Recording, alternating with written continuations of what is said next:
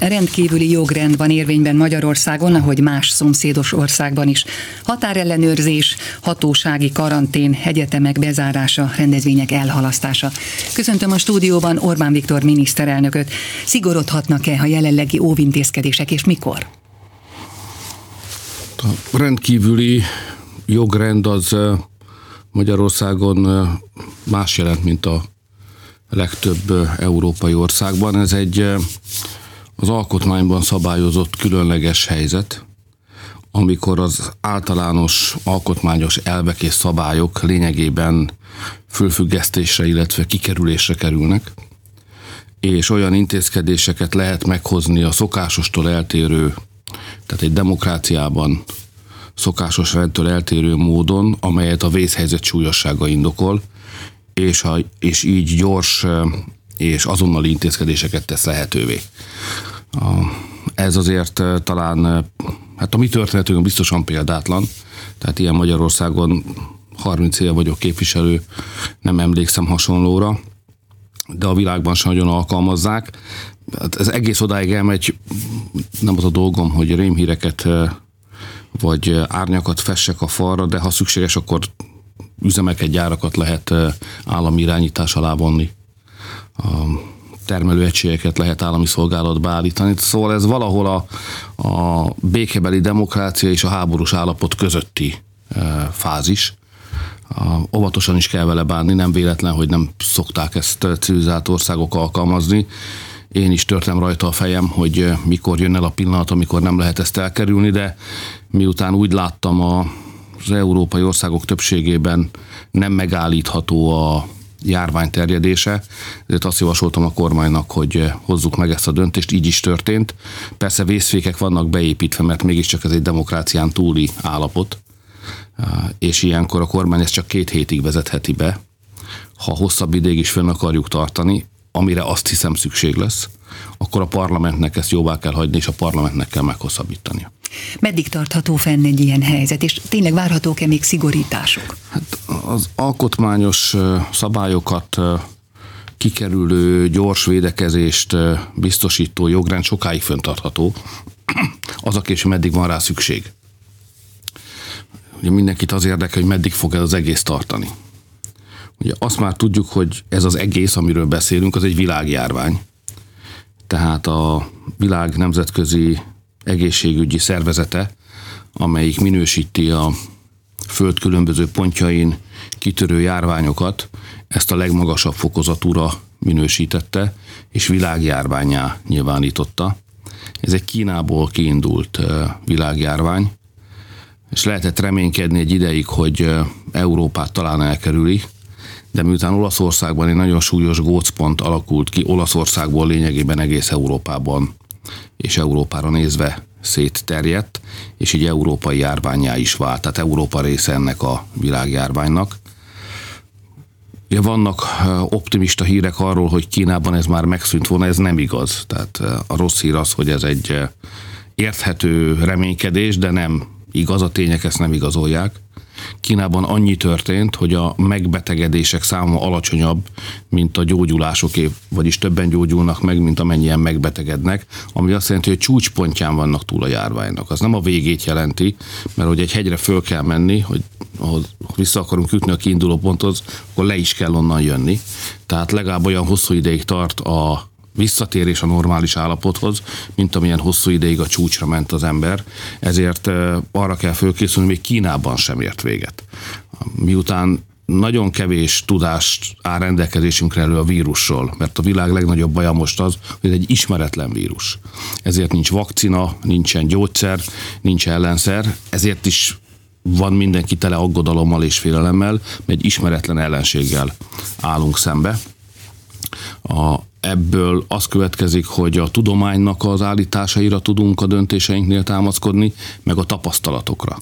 A tapasztalat az az, hogy Kínában ez a fölfutási szakasz is eltartott 5-6 hónapig és onnan még a leereszkedési szakaszt is számolnunk kell. Tehát az igazság az, hogy nem egy-két hétről, meg egy-két hónapról beszélünk, hanem Európában is hasonló módon ez több hónapig fölfele fog haladni, tehát nőni fog a megbetegedéseknek a száma, és utána még jó néhány hónapig tart, még visszatérünk a kiinduló helyzetbe, tehát nem, nem érdemes abban reménykednünk, azt az illúziót táplálnunk, hogy egy-két hét alatt túljutunk majd ezen a dolgon, hanem ez hosszú hónapokig tart majd, és ezért azzal kell számolnunk, hogy az életünk megváltozik, nem olyan lesz ez alatt a néhány hónap alatt, mint amilyen lenni szokott, mert a jár, járvány elhárítása érdekében intézkedéseket kell hozni. A jó hír, hogy a magyar jogrend alkalmas arra, hogy a kormányt az ilyen esetekben a hatékony és gyors védekezésre eszközökkel ruházza föl, mi pedig nem fogunk habozni, hogy ezeket az eszközöket alkalmazzuk. De hogyha elhúzódik ez a dolog, akkor vajon lesz-e elég erő, akár a határ ellenőrzés ellenőrzésre, akár a hatóságok munkájára. Az egészségügy föl van-e készülve erre? Hát többfajta erőre van egyszerre szükség. A legfontosabb persze a lelki erő, tehát hogy az ember úgy érezze, hogy nem megadja magát, hanem a járvány hatását próbálja korlátozni. Elkerülni nem tudjuk, látható, hogy Magyarországon is vannak megbetegedések, és azt sem tudja senki garantálni, hogy egy-egy betegnek az állapota nem fordul rosszabbra. Ugye sok országban már halálesetek is vannak. Mi szeretnénk ebből kimaradni, de az igazság az, hogy miután ismeretlen járványal állunk szemben, erre semmilyen garancia nincsen. Tehát lelki erő kell ahhoz, hogy nem megadjuk magunkat az ismeretlen fenyegetésnek, hanem küzdjünk fel akkor is, ha nem látjuk, és nem ismerjük, és nem tudjuk pontosan a természetét, és nincs gyógyszerünk ellene. Tehát ilyenkor mit tudunk tenni, ha nincs ellene gyógyszerünk, akkor a terjedését próbáljuk megakadályozni. Erre dolgozunk ki szabályokat. Ehhez a lelki erőn túl kell közigazgatási, vagy fogalmazunk hogy rendőri erő. Tehát a határokat, azokat a, amilyen irányba kell le kell zárni, bizonyos országokban nem lehet belépni az országba, azok a magyarok, akik onnan jönnek, akiknek persze szabad belépni, mert hova mennének haza, ha nem hozzánk, nekik azonnal vesztegzár alá kell vonulniuk, azt ki kell kényszeríteni, ha szükséges, tehát aki magától erre nem hajlandó, azt rendőri erővel kell erre rávennünk. Aki nem tartja be ezeket a szabályokat, bár mindenkit arra kérek, hogy tegye, azokat rá kell arra vennünk, ha kell erővel, hogy betartsák ezeket a szabályokat, mert a többiekben tesznek kárt, nem magukban. Kell ezen kívül egészségügyi erő. Én köszönetet szeretnék mondani az ápolónőknek, orvosoknak, járványügyi szakembereknek, akik most már hetek óta megfeszített erővel dolgoznak, elegen vagyunk, tehát képesek vagyunk arra, hogy a magyar állam annyi egészségügyi szakembert mozgósítson, amennyi a járvány megfékezéséhez szükséges eszközeink is vannak, mindenfajta eszközünk van. A józan ember észre megbecsülhető fertőzés mértékéig úgy látjuk, hogy az eszközeink elegendőek lesznek. Ennek ellenére még pót eszközök legyártását, beszerzését rendeltem el egy a várhatónál is nagyobb mértékű fertőzésre fölkészülve, tehát ugye itt nincs abszolút határ, a józanész szabít csak határ, de azt gondolom, hogy kell, hogy eszközök tartalékban rendelkezésre állnak, akkor is, hogyha ugrásszerűen nőne meg a fertőzéseknek a száma. Erre fölkészültünk, és kell végül pénzügyi erő, amely szintén rendelkezésre áll, tehát a védekezésnek ma sincs, és a jövőben sem lesznek pénzügyi korlátai, emberéletekről van szó, ez minden mást megelőz. És persze kellene fegyelmezettség is, amiben egyébként azt kell mondanom, hogy jobban állunk, mint talán sokan gondolták volna. Tehát én úgy látom, hogy túl azon, hogy persze a online térben mindent lehet olvasni, meg hallani, meg, meg persze az emberek is nyugtalanok, sőt aggódnak. Összességében azt kell mondanom, hogy a védekezést irányító operatív törzs utasításait az emberek felnőtt, fegyelmezett magatartással meg is valósítják. Tehát én azt tudom mondani, hogy az ország eddig jól vizsgázott, sok krízisen kellett már együtt keresztül jutnunk. Én emlékszem a vörösi szapra, az árvízre, a pénzügyi összeomlásra, a migrációra, tehát már annyi fajta válság volt, és az igazság az, hogy minden válsághelyzetben eddig, legalábbis amikor én irányíthattam a válsághelyzet kezelését, akkor azt láttam, hogy Magyarországon az emberek összetartanak, összefognak, és a bajban kiválóan teljesítenek. Tehát én úgy érzem, hogy a járvány korlátok között tartásához ma rendelkezünk a szükséges együttműködési képességgel. Aztán, hogy mi fog történni, millió szám lesznek-e fertőzések Olaszországba és Németországba, és azt milyen erővel tudjuk megállítani a határoknál, vagy legalább szűrni, vagy csökkenteni, erre ma felelősséggel senki garanciát nem tud vállalni. Mindenki csak arra tud garanciát vállalni én is, hogy mindent, ami emberileg lehetséges, egy kicsit talán azon túl is meg fogunk tenni a járvány megfékezése érdekében.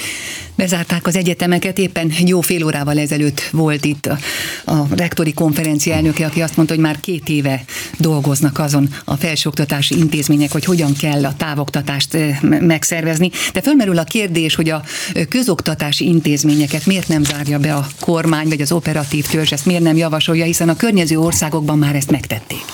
Figyeljük a környező országokat, és kapcsolatban is vagyunk velük. Ilyenkor, miután ismeretlen jelenséggel állunk szemben, a tapasztalatcsere és a tudáscsere a legfontosabb, különösen a szomszédokkal. Tehát a belügyminiszter is és az egészségügyminiszter is kapott egy utasítást arra nézve, hogy minden nap kapcsolatba kell lépni az osztrák és a szlovén kollégával, hiszen Olaszország felől ezen a két országon keresztül érkeznek a, érkezik a fertőzés. Most az egyetemek bezárásáról is sokat gondolkodtunk, és végül is az egyetemeket azért vettük vesztegzár alá, mert sok a külföldi. Az a tapasztalatunk, hogy Magyarországon a járványt elsősorban a külföldiek hozták be, és a külföldiek körében is terjed. És Magyarországon ezt az emberek általában nem tudják, de több, sőt sok tízezer külföldi diák van.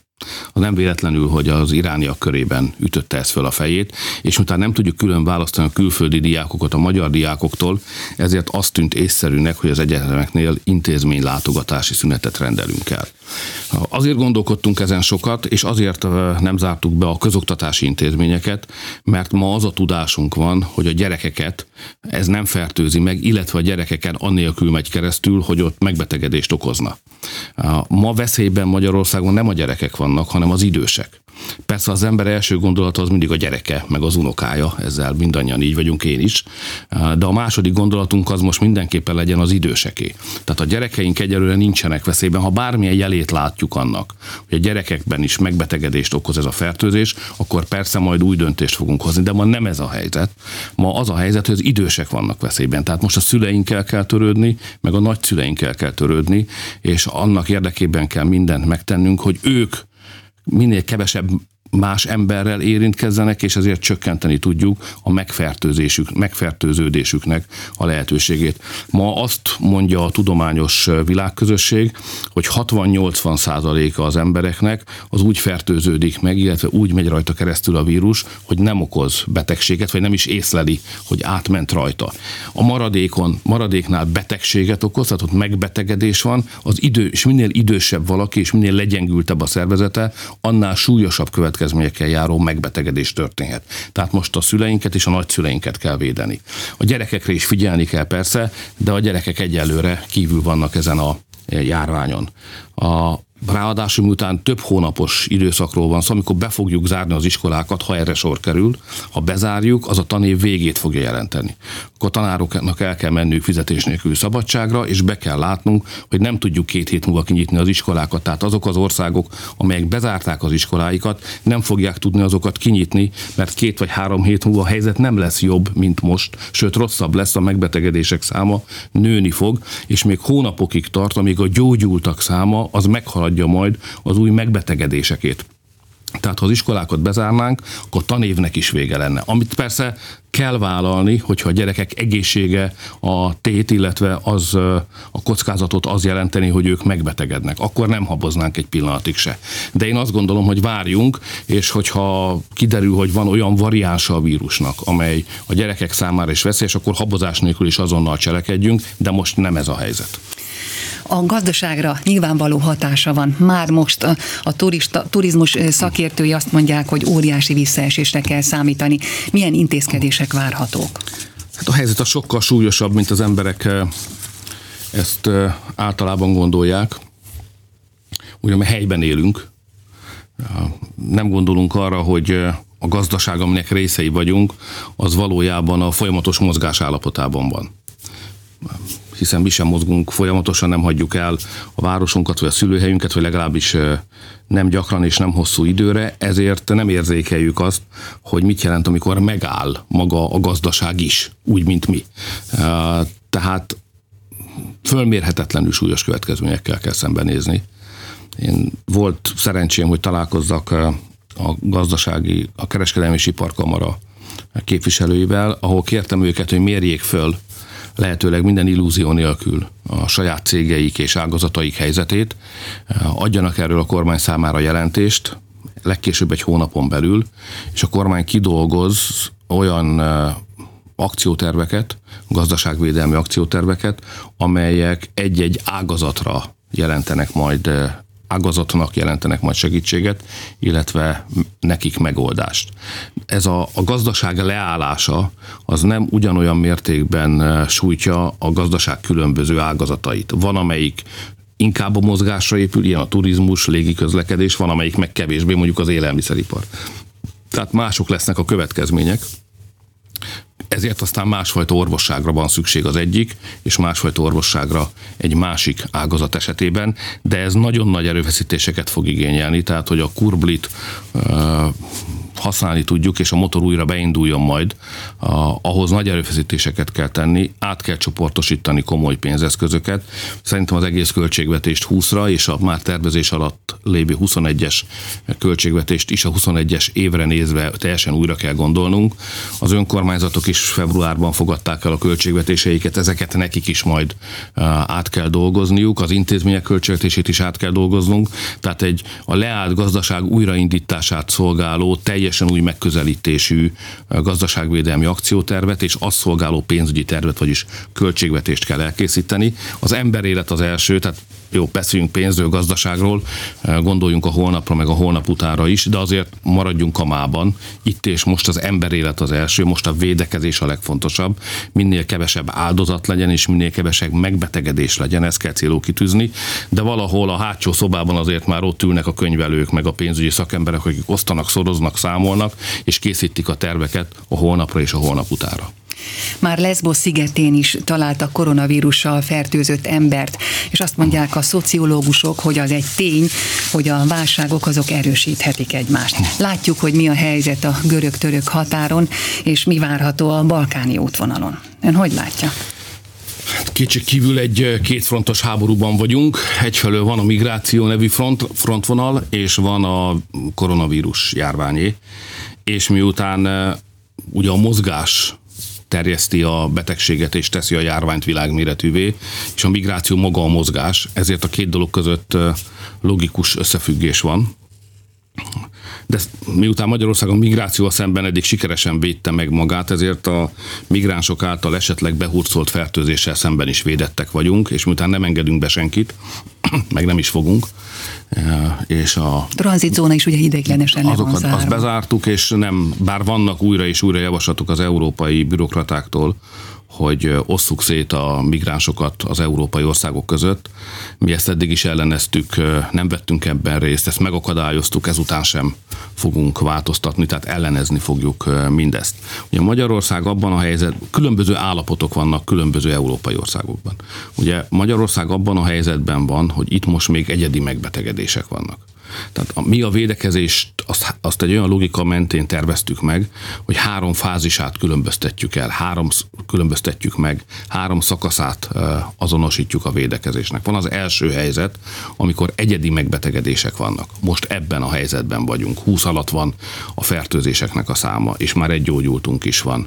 Tehát most egyedi megbetegedések vannak. Ennél egy jóval súlyosabb helyzet, amikor góc vagy gócok alakulnak ki, és egy beazonosítható, beazonosítható helyen csoportos megbetegedések történnek. Még nem tartunk itt, de ha majd ide eljutunk, akkor még szigorúbb intézkedéseket kell hoznunk, megvannak, megvan a dosszi, amit ki kell ilyenkor nyitni, abban van az úgynevezett protokoll, ahol le van írva, hogy ebben az esetben milyen lépéseket kell tennünk. És a harmadik szakasz, amitől most még távol vagyunk, de jó néhány európai ország már benne van, németek talán a franciák is, de az olaszok biztosan, az a tömeges megbetegedésnek a szakasz, ez a harmadik szakasz. Amikor meg a, egy másik dosszét kell kinyitni, és még súlyosabb védelmi intézkedéseket kell majd bevezetni. Most egyelőre a csoportos megbetegedésnél vagyunk, és azért harcolunk, hogy ne lép, bocsánat, most az egyéni megbetegedéseknél vagyunk, és azért harcolunk, hogy ez, ebből ne lépjünk át a csoportosba nem fogadnék arra, hogy ezt sikerül megakadályozni, tehát szerintem odáig el fogunk jutni, hogy az egyéni megbetegedések után lesznek csoportos megbetegedések is, és akkor megindul a következő küzdelem, hogy a csoportosban ne legyen tömeges. De most még azt a védelmi vonalat erősítjük, ami az egyéni eh, megbetegedéseket elválasztja a csoportos megbetegedésektől. Ugye itt Erdoğan elnök még mindig nem zárta le a görög-török határt, és úgy tűnik, hogy nem is sikerült megállapodni az Európai Unió vezető vezetőivel. Azon kívül ugye nagyon érdekes helyzet állt elő öt év után, mert előjött az a bizonyos kettős mérce, amit már jól ismerünk, hogy az Európai Unió bürokratái most helyeslik azt, hogy Görögország erővel is megtartja a határát. 2015-ben, amikor Magyarország ezt megtette, akkor mi minden voltunk, csak rendes ember nem. De rendes emberek voltunk akkor is, csak ezt nem akarták elismerni, illetve kétségbe vonták, de mi magyarok pontosan tudtuk, hogy rendes emberek vagyunk, és azt tesszük, amit egy ilyen helyzetben rend, tenni kell.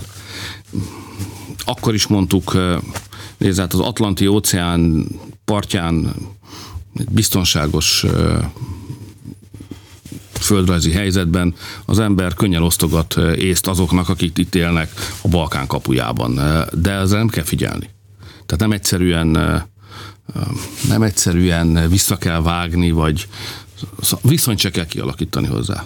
Tehát nekem ne mondják meg onnan az Atlanti óceán partjáról, hogy kell Oroszország politikát csinálni, meg hogy kell Törökország politikát csinálni, meg hogy kell a migrációval foglalkozni, mikor életükben ilyet még nem láttak. És nem volt még szomszédjuk soha a Szovjetunió, nem foglalták még el őket soha török csapatok, mint bennünket a középkorban, és migráns is akkor látnak, hogyha mi átengedjük őket oda. Tehát én úgy vagyok vele, hogy én értem a szép lelkű nyilatkozatokat, amiket a nyugat-európai vezetők időnként jó tanácsként kicsit lekezelő módon, kioktatóan akarnak nekünk eh, adni, de nem csak, hogy nem válaszolok rá, a fülem mellett is elengedem, mert ők egy másik világban, egy másik valóságban, egy másik realitásban élnek. Én sem adok nekik tanácsokat arra, hogy hogyan kell az embernek eh, egy rendkívül gazdag életet berendezni, amikor az se tudja, hogy jó, jó, jó módjában és jó dolgában már mit tegyen, mert az ottani életszínvonal azért olyan magas, ami ilyen kell összevetve, hogy szinte fölfoghatatlan a mi, a mi számunkra, ezért nem is adunk nekik életvezetési tanácsokat, és azt kérjük, hogy ők se adjanak nekünk, hanem mindenki végezze a saját dolgát. Például bennünket hagyjanak védekezni, hogy megvédhessük a saját életünket.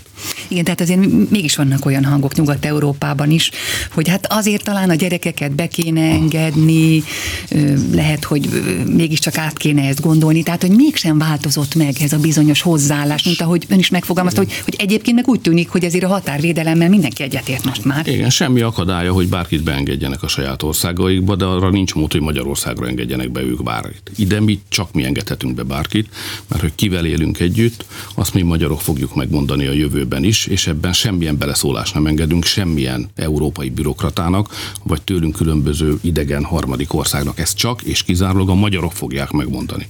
És a magyarok majd, ha úgy döntenek, hogy valakit beengednek, akkor be lesz engedve. És ha úgy döntünk, hogy nem, akkor kívül fog maradni. Ez így volt eddig is, és így lesz egy magyar ügy. Ez a mi sorsunk, a mi életünk, a mi országunk, és nem engedjük, hogy bárki más rossz ötletekkel, tanácsokkal vagy utasításokkal tönkretegye az eddigi életformánkat, meg megsemmisítse azokat az eredményeket, amiket nagy nehezen tíz év véres verejtékes munkájával eh, talpra állítva a magyar gazdaságot elértünk. Ezt nem akarjuk kockáztatni.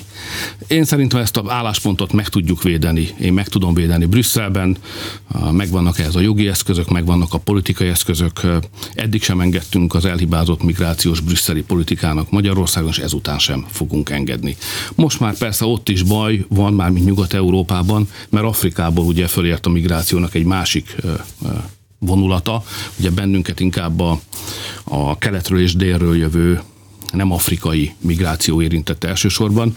Most a volt gyarmattartó államokat elérte a korábbi gyarmataikról érkező migráció, ezért kezd változni a gondolkodás ott is, mert most már nem egy elméleti problémával állnak szemben, nem az emberi jogok papírszagú elveiről kell vitatkozni, hanem nagyon is valóságos, életszerű helyzeteket kell megoldani. Franciaországban is, Hollandiában is, Belgiumban is, azokban az országokban is, ahonnan előszeretettel, Németországról nem is beszélve, ahonnan előszeretettel szoktak tanácsokat adni másoknak. Most már megvan a maguk baja, és ez meg fogja változtatni az ő gondolkodásukat is. Köszönöm. Orbán Viktor miniszterelnököt hallották.